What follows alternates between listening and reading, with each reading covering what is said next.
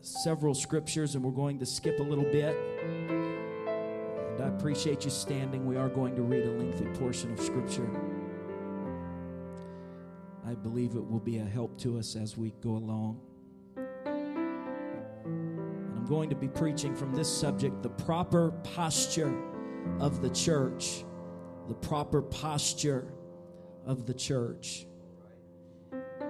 And if I could subtitle it as, as I like to do, I would call it The Danger of Sitting Down. The Danger of Sitting Down.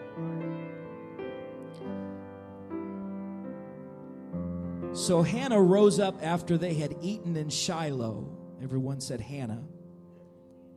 And after they had drunk, now Eli the priest sat upon a seat by a post of the temple of the Lord. And she was in bitterness of soul and prayed unto the Lord and wept sore. And she vowed a vow and said, O Lord of hosts, if thou wilt indeed look on the affliction of, of thine handmaid and remember me, and not forget thine handmaid, but wilt give unto thine handmaid a man child, then I will give him unto the Lord all the days of his life and there shall no razor come upon his head. And it came to pass as she continued praying before the Lord that Eli marked her mouth. Now Hannah, she spake in her heart, only her lips moved, but her voice was not heard. Therefore Eli thought she had been drunken. And I'd like us to turn to the next chapter, chapter 2, and verse number 12.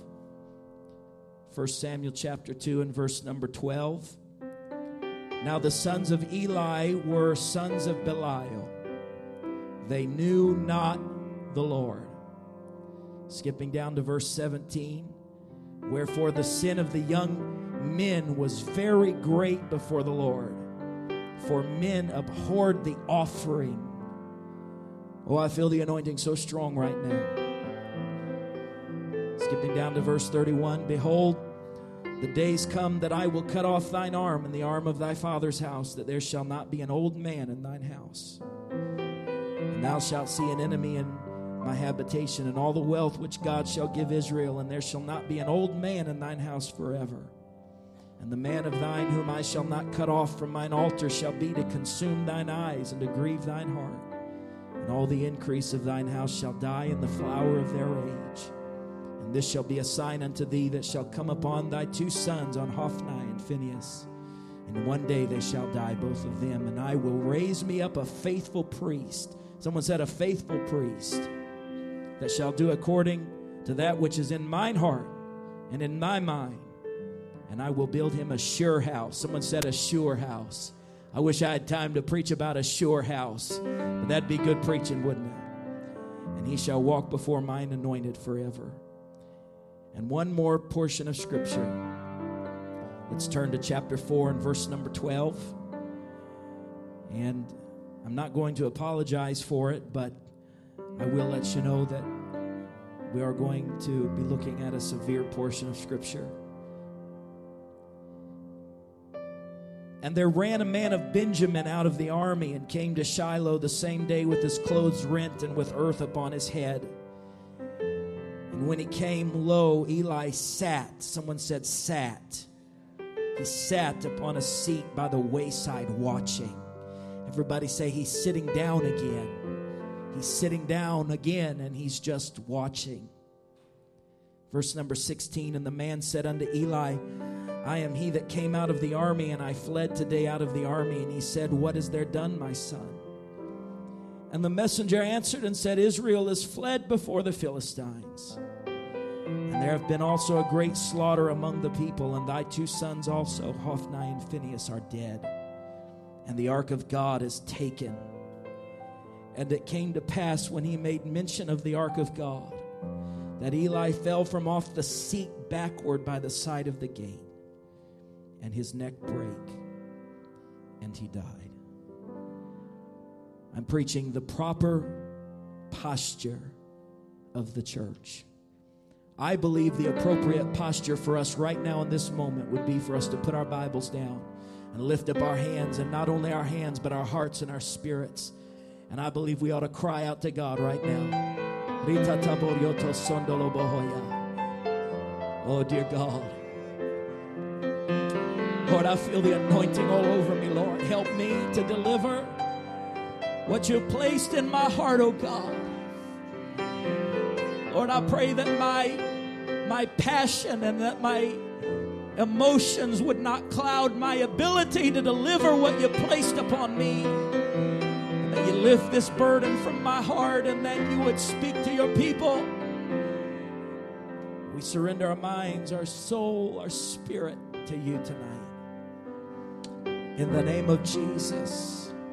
Oh, somebody just love him for a moment. Would you make a joyful noise? Clap your hands, whatever you have to do. Just just let the Lord know you love him. Whatever you have to do.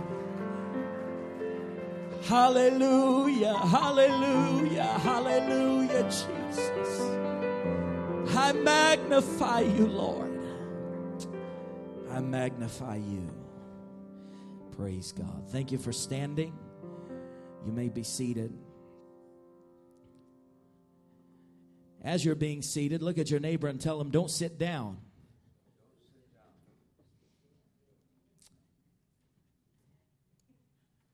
As I sought God for direction for tonight's service, several things were burning in my spirit. And there's one thing that the church must not allow itself to become, and that is lazy. I'm often troubled at how quickly men and women desire a preaching ministry or a teaching ministry or a visible position of some kind, and yet they are unwilling to labor in the harvest field or be faithful in the small things. Can I tell you that you will never have a ministry of any kind and despise the small things? Allow me to humbly submit to you tonight a thought that we here at Apostolic Tabernacle must seriously consider. Far too many people are longing for their friends and loved ones to be saved, and yet they remain indifferent towards the harvest field that God is calling them to work in. I felt convicted by God in my heart very strongly that if we here at Apostolic Tabernacle would get busy reaching the unreachable, reaching the outcast, reaching for the unwanted, reaching for the hopeless, reaching for the unloved, reaching for the overlooked, then God would begin to honor our prayer request. But reaching the lost requires more than just praying and hoping for God to pick someone up and drop them in a pew on Sunday morning. We are the body of Christ. We are the hands and the feet of the gospel. We are called to go into our cities and go into our towns and go into our neighborhoods and go into the highways and the byways and compel them to come and to be a witness for the gospel of Jesus Christ. I believe that God is very concerned with the posture of our church. Someone said, my church. When I refer to posture, I am referring to two things. Number one, I am referring to the position of a body as a whole. To assume a posture, every part of the body must cooperate and function together in order to assume that position. Every part of the body must work together in tandem. The foot cannot say to the leg, I believe I'll assume a different posture than you today. Nor can the leg say to the arm, I believe I'll take a different posture than you today.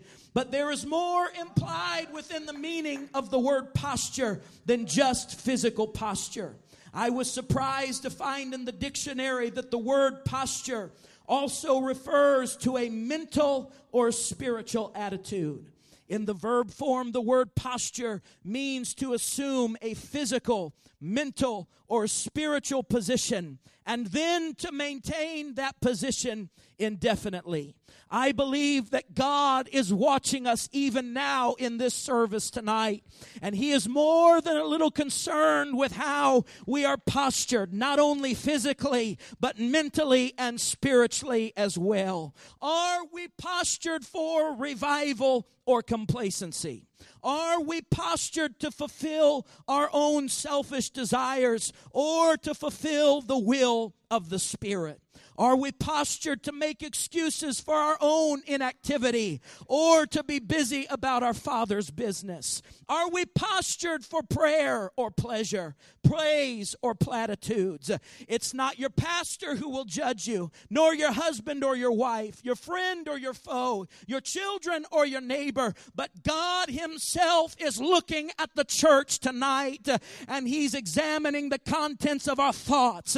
He's examining the contents of our character and He's looking for a church willing to maintain the right posture in these last days. And I believe that God is noticing the condition of the church tonight. I believe that He's watching the state of its affairs spiritually, mentally, and physically. I'll preach this tonight even if nobody says amen. Every time that I have mentioned the rapture in the last few months, I have felt a tightening in my spirit. Even now, I can hear the internal yawning and the inward moans of boredom. But make no mistake about it, it is the end of times. And God will not be accepting a bride that is busy looking for somebody else's oil, but rather, He will be looking for a people whose lamps are burning brightly, who have their own supply of oil, who are watching for His return, anticipating His his return, uh, anticipating the rapture, uh, looking for the eastern sky to be split open. Uh, God is looking for a bride that is ready for his return. Tonight, this church is being served notice that when the wheels of time grind suddenly to a halt, God will be looking for a properly postured church. I do not hear God saying, Sit ye in the ways and see and ask for the old paths.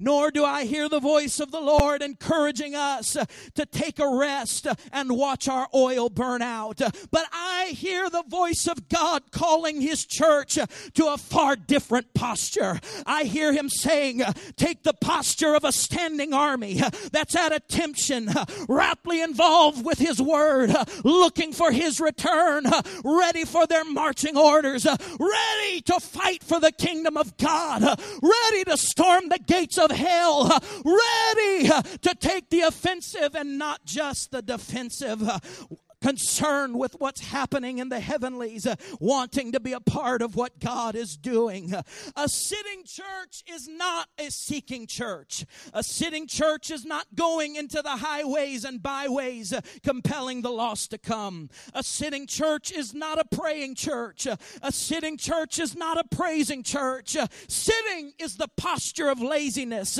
Sitting is the posture of inactivity. A sitting church is not a worshiping church, but but the bride that Christ is coming for is not a spiritual couch potato, but the church that the Lord Jesus Christ is coming to look for is a standing army ready to pick up the sword of the Spirit, the Word of God, ready to walk in the gifts of the Spirit, full of the anointing and fervor and urgency, with a fire in its belly, not backing down, not afraid, not trembling, not quivering, but standing confidently, knowing that the Lord Himself goes before us uh, and knowing that the Lord Himself uh, will fight our battles for us. Uh, if you believe that we serve a God that goes before us, why don't you lift up a shout of victory tonight?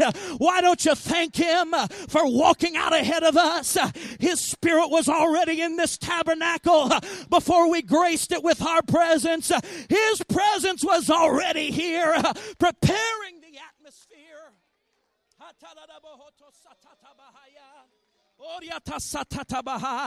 Hallelujah. Oh, come on, somebody. Preach with me tonight. I need somebody to get the preach on them. I need somebody to get anointed ears tonight. I need somebody to get involved with this message. Woo, hallelujah. I do not hear the voice of the Spirit uh, saying to us, uh, Wherefore take unto you the whole armor of God, that ye may be able to withstand in the evil day, and having done all to stand, sit down and rest your weary bones. No, no. What does the word of the Lord tell us to do? That when we're at our wits' end, when we've come to the end of the tunnel, when the evil day is grinding down on us uh, and it's thrown every trick in its trick book uh, and we're running out of options, uh, the good book tells us to stand therefore. Uh, just stand. Uh, just get up and stand there. Uh, and when you've done all that you can do to stand, just stand a little bit more. And God Himself will prop you up and hold you there by the power of His own might. We serve a God that when you can't stand up on your own, He'll take you by the hand and He will hold you there. God will give you the strength to stand. Oh, and having your loins girt about with truth, and having on the breastplate of righteousness, and your feet shod with the preparation of the gospel peace. I hear the Lord saying to us tonight to put on the whole armor of God, not so that you could sit down, but so that you could stand. There's a war that's raging around us. There's a battle even now. Even now, right in this moment, there's a teenager soul in the balance right in this moment, somewhere down the street, there's somebody who's contemplating suicide, and likely they're going to go through with it. Right now, Satan is waging war on somebody that we love. Right now, this is no time to sit down on God. This is no time to get lazy on God because the enemy is not tired. The enemy's not sitting down, and neither is the church of the living God. We are going to stand up for truth and stand up for the gospel and stand up for righteousness and stand up for holiness. Come on, somebody preach with me tonight. Clap your hands to the Lord. There's too much work to be done. There's too many battles to fight. There's too many things that God's calling us to do. When Pompeii was destroyed by the eruption of Mount Vesuvio, many lives were lost. And when they went digging through the rubble, some were found in cellars as if they had gone there for security, and some were at the tops of buildings as high as they could go. But when they found the Roman sentinel. They found him still standing at attention. They found him grasping his weapon as cinders came around him, as the wind and the fire and the heat covered his body.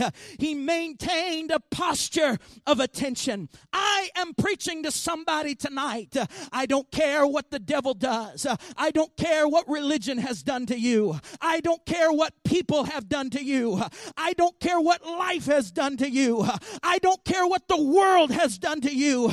God is looking for somebody who will stand in the midst of fire and maintain the posture of readiness and maintain the position that God has called us to a posture of readiness to work for the kingdom of God. I refuse. Now, listen to this preacher, and I say this with all humility. I refuse, and not just our church, but I mean the church as a whole. I refuse to be a part of a frail, anemic, sleepy church looking to sit down until the trumpet sounds. Because when the trumpet sounds, that kind of church will still be sitting on the ground. The church that I'm a part of is still standing right where God placed it, still ready with a sword in its hand and a shield in the other, and its feet shod with the gospel of the preparation of peace. Sitting is the posture of silence and inactivity. The church that God's looking for is a church that knows how to make a joyful noise. The church is mandated to go in to all the world. It's a busy church. It's a purposeful church. It's a confident church. It's a courageous church. It has determination in its eyes and fire in its belly. It stands ready to take on anything that would defy the purpose of God. The church described in my Bible is a moving, marching army. And if you're sitting down, it's time to get up. I wish somebody would shout it out don't sit down. And I don't just mean physically, I mean spiritually. You may not can stand up physically, but spiritually you can stand tall. Spiritually, you can be a giant of a prayer warrior. You can be a prayer warrior that tears down the gates of hell. When you first see Eli in Scripture, he's just sitting there in the temple. But what's more interesting to me is that a saint of God is right there praying. She is desperate for a son. I wonder if there's anybody here tonight that's desperate for revival. Yes. She is desperate for God to do something that is physically impossible. She needs a supernatural intervention. Anybody ever been there before? Maybe you're there right now. In fact, every one of us are there right now. Because every one of us here tonight that's concerned with souls, we need God to give us a supernatural revival. We can't do it with the works of our hands. We can't preach good enough. We can't sing good enough. We can't dance pretty enough. We can't put on a nice enough drama program. We need God to give us a supernatural outpouring of the Holy Ghost in these last days. It's not going to happen because somebody's got a great big charismatic personality. It's not going to happen because we get a radio program. It's not going to happen because our internet is so nice. It's going to happen because God looks for a desperate people that are crying out and saying, Lord, give us new babies in the Holy Ghost. Give us children. Pour out your spirit. We don't want to go another year. We don't want to go another week, God not another month. We're not content with what we have. That was the spirit of Hannah. She said, I, I love you, Lord, but I'm desperate for a child. I want to hear the sound of a baby cry. I want what other people have seen. I want what my grandmother had. I want what Bishop Cole had. I want to see the kind of revival that they had in the old sawdust camp meetings uh, where the Holy Ghost was so strong uh, that God took that old nasty alcoholic uh, and he filled him with the Holy Ghost uh, and he spoke in tongues all night long uh, and he rolled around on the dirt floor uh, and he didn't care who was looking at him. And when he got home, everybody said, What's changed about Larry? What's different? And he said, I'll tell you what's different different. Uh, one night uh, I came to Tatasa to an old camp meeting uh, and God filled me with the Holy Ghost.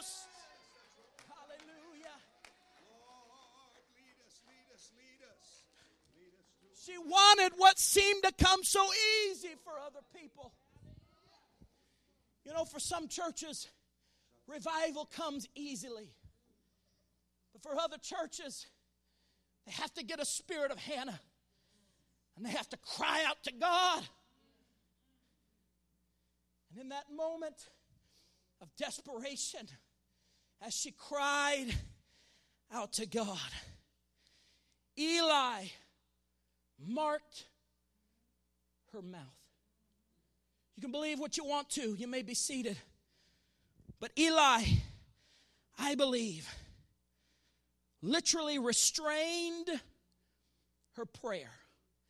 I believe that he slapped her in the face. Some theologians believe that he literally covered her mouth with his hand to restrain her prayer. He silenced her. There she was. And the priest of all people became angry. Why, I ask myself, was Eli of all people sitting down while she was praying? First of all, Eli could not recognize supplication when he saw it. He could not recognize the moving, oh, I'm in the Holy Ghost right now, of the Spirit of God. He could not see the desperation and the longing in this woman's soul. And he could not recognize that what was happening in that moment was spiritual and not carnal. Now, I want you to listen to me as if these are the last words that you'll ever hear in your life. And if you need to run me out of Georgia on a rail, then I understand. People who sit while others pray will never understand the moving of the Spirit of God. You don't have to clap. You don't have to love me. I said, people who sit while others pray will never understand the moving of the Spirit of God. And they will never know the deeper things of the Spirit. They will never plunge into the deep water that God has for them. People who sit while others pray will always respond to spiritual things in a carnal manner. Ooh. It's always the sitters who are criticizing. It's the sitters who are complaining. It's the sitters who are arguing. It's the sitters who are fighting and fussing in the house of God. It's the sitters who are more concerned with the style of the song than they are with worshiping their great God. It's the sitters who yawn through a sermon because the volume is too loud or the speakers are too soft. It's the sitters who rush through altar service because they don't want the restaurant to close. It's the sitters that want to dance but they don't want to cry. It's the sitters who want watered down preaching and powerless teaching. It's the sitters who will make fun night a priority but They'll never show up when it's prayer night. Uh, oh, I want you to know uh, if you want to call yourself a prayer warrior, but you'll never allow yourself to be broken in the altar of God. Uh, oh, I want you to know that there's power in brokenness. Uh, there's power at an apostolic altar. And there's no shame in shedding a tear in the house of God. Uh, and there's no shame in crying out in desperation for your loved one. Uh, and there's no shame in getting a little desperate with God and saying, Lord, victory victory shall be mine. Victory, victory shall be mine. If I hold my peace and let the Lord fight in my battle, victory, victory shall be mine. Clap your hands to the Lord, somebody. Somebody give him high praise right now. God might heal somebody right now if you give him high praise. God might answer your prayer request if you'd open up your mouth and give him some praise. Come on, Hannah. Open up your mouth. Come on, Hannah. Don't let Eli stop you. Come on, Hannah. Don't just sit there.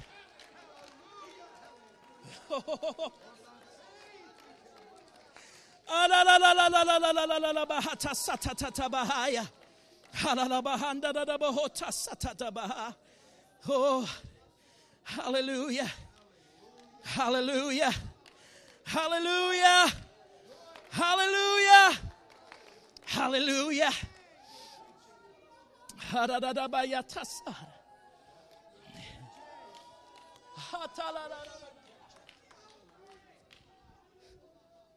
I beg you to hear me for just a moment. Be seated.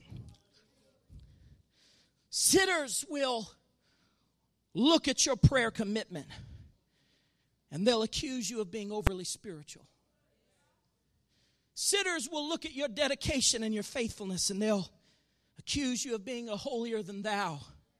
They'll say you're putting on a show. But whatever you do, child of God, I want to encourage you right now. Never get up and go sit down beside them.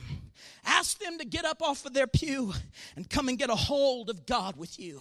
Get a hold of somebody and help them wade into the deep waters of the Spirit. Pray that they'll get a revelation of spiritual things before it's too late. Sitters and watchers will never experience the power of prayer or see the supernatural in their life. Eli was sitting in the temple. Lord, help me not to preach too long. If you study the furniture of the temple, the brazen altar, the laver, all of the things that we preach about, the candlestick, all of the furniture that God provided to be in the temple, you'll notice that there is not one thing provided for them to sit on. Nothing was designed for them to get too comfortable in the presence of God. Nothing was designed. If you study the Old Testament and the way that the Israelites would come on their days of worship, you'll find that they did not come with chairs, but they would sometimes come for four or five or six or seven hours and they would dance before the Lord. What are you saying? I'm not preaching against pews, but I'm trying to let somebody know that God uh, wants us to come into His presence. Uh, and you may not be able to physically stand, uh, but you can be involved in what's happening. You can lift up the sacrifice of praise. You can offer up a sacrifice of worship with your voice and with your attitude and with your posture. If you think that God doesn't realize that a yawn means that we're not paying attention, then you're sadly mistaken. If you think that God doesn't recognize that when we're looking around and sending text messages and holding conversations in the house of God, that it means that we're not paying attention. Oh, I'm in the Holy Ghost right now. God wants a church that will stand up at attention, ready for the supernatural, ready for miracles, signs, and wonders, ready for an outpouring of the Holy Ghost.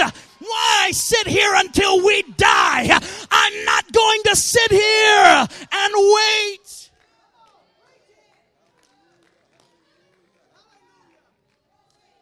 Hallelujah. You may be seated. People who sit down on God soon lose their motivation and desire. And that's when people start coming in on Sundays and they sit there waiting for the praise team to just sing the right song that will motivate me to worship. But eventually, the time comes when there are no more songs that hit the right buttons in their emotions, and all of a sudden they can't feel the presence of God anymore. Why? Because their lamps have run out of oil. It's what causes people to sit in church and depend on the preacher to preach in a move of the Spirit rather than helping to usher in a move of the Spirit until one day the preacher can't do it by himself anymore and everybody's lamps have run out of oil. Until that tragic day when everybody's wandering the streets asking, Sir, do you have some oil for me? Ma'am, do you have any oil? Ah, he's coming. He's coming. And, and I and I just don't have any oil left. I, I don't know what happened. I got busy. There was stuff happening and, and there were all kinds of things. And, and I was remodeling and I was and I was going to church, but even in all of that, I lost my oil. And they realized tragically that God has given us the responsibility of maintaining our own lamps and keeping our own lamp full of oil. It's what causes people to depend on Bishop Cole and Sister Cole's prayer life, depend on the pastor's anointing or the ministry's dedication and never get a hold of God for themselves until one day their lamps run out of oil. Oh, praise God. When you read about Eli's sons, and I'm coming quickly to a close, I'd like a piano player to come, but don't play, just come and be ready. When you read about Eli's sons who knew not the Lord and their great sin, you will find that the Bible says specifically that they abhorred. Someone said abhorred. They hated the sacrificial offerings that were offered up daily to the Lord. That's worship. They hated the worship that God required his people to offer daily in the temple. They abhorred the sacrifice of praise. Can I say this? And I didn't come to make friends tonight, I came to obey the Lord. Worship does not bother people who have a clean heart and a right spirit before the Lord. Worship only bothers people who cannot worship because their hearts are full of unrepentant sin that they refuse to allow God to deal with. But I want to have a spirit that says, Lord, if there's anything that's not pure, if there's anything that's not right inside of me, God, remove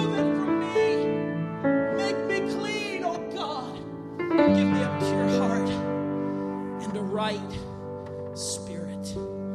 I refuse to be a sinner in the house of God. Could we stand all across this building? Could we lift up our hands?